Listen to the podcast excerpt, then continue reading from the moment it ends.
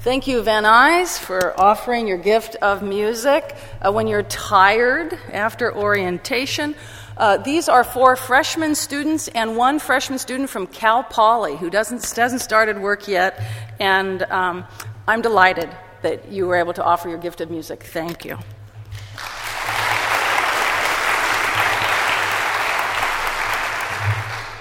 It's not often when the admissions recruits a whole band. How cool is that? The short list. The theme for this fall's chapel service came to me when I was in worship last January in Biloxi, Mississippi. I was not alone. 31 students, faculty, no faculty, staff, and alums went to uh, the third winter mission trip to be a part of the recovery efforts from the devastating effects of Hurricane Katrina. For a little over a week, we poured concrete built subflooring, set in kitchen cabinets, and a host of other building projects in four homes, all of which had been either damaged or utterly destroyed by that hurricane. On Sunday morning, we worshiped at an active, full of life, gospel centered, lively house of God in the black gospel tradition. The service began when the women in the gospel choir started to sing. I don't know, five, ten, fifteen minutes of singing. Oh my, could they sing? They were a little bit like Conan's or Jay Leno's backup band, encouraging us, getting us pumped up, raising their hands, and moving to the beat with not one little piece of music in front of them. It just oozed out of their heart.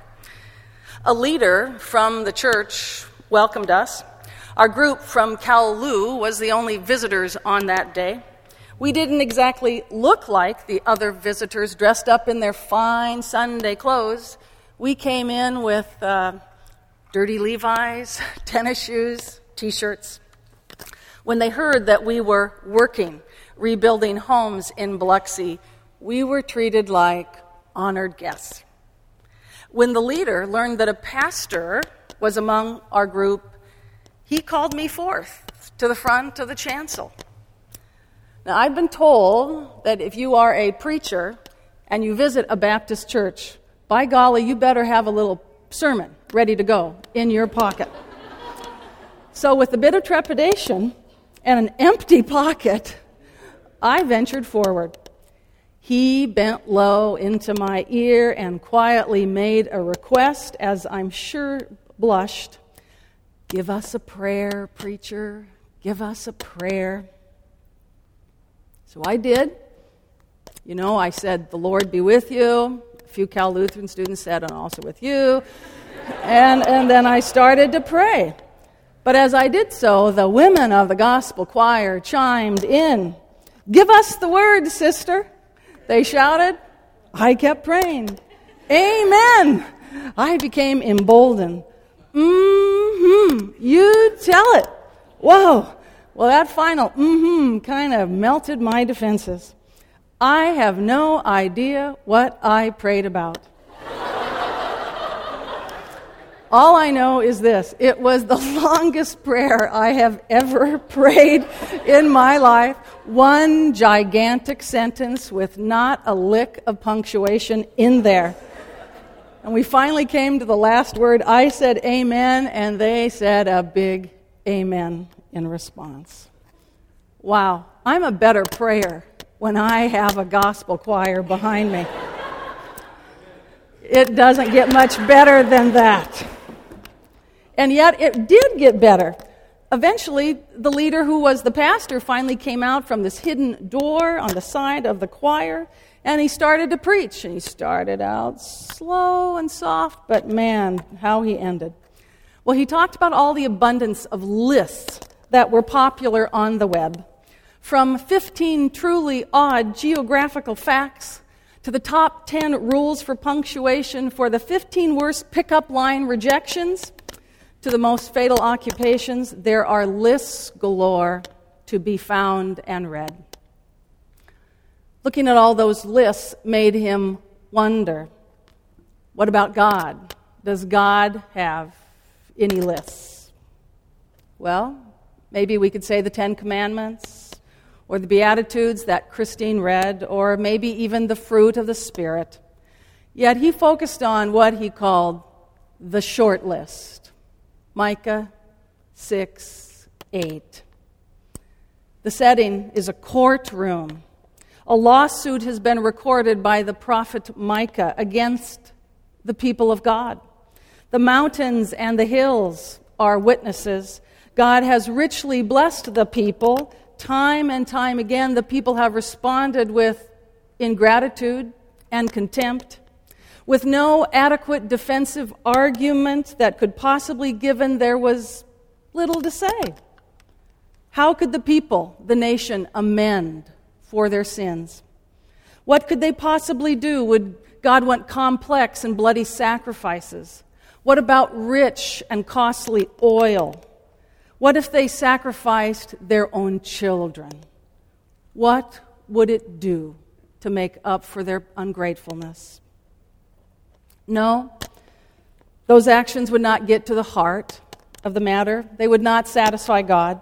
No, true repentance would need to be lived out rather differently. Do justice, love, kindness, walk humbly with God. To do justice would mean to be aware of one's own actions that would harm another person as well as the causes of injustice, whatever they might be.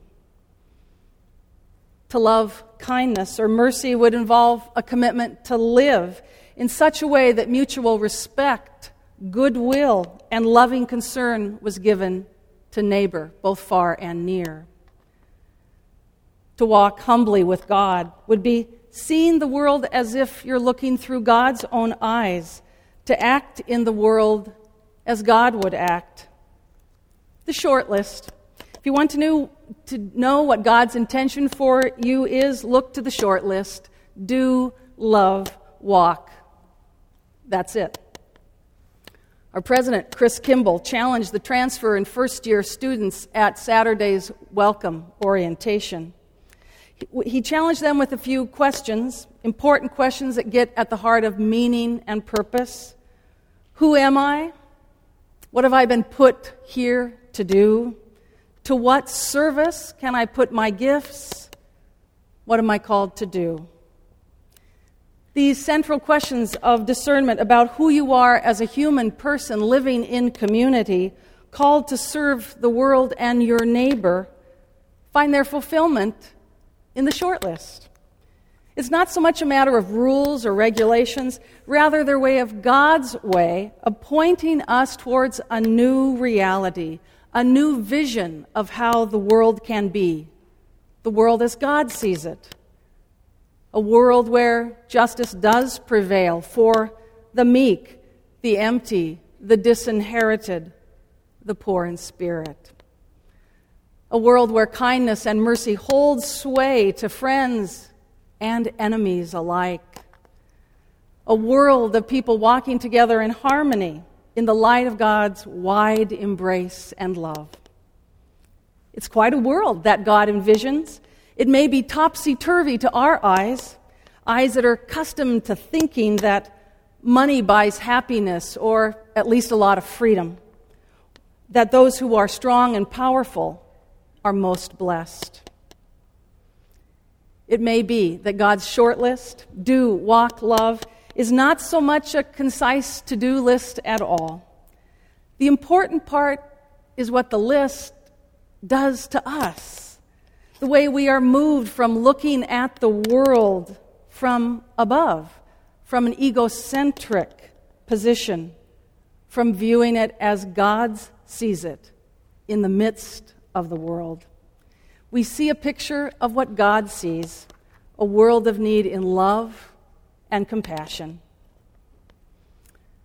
Perhaps we're not so different from the people of the prophet's generation. God has richly blessed us.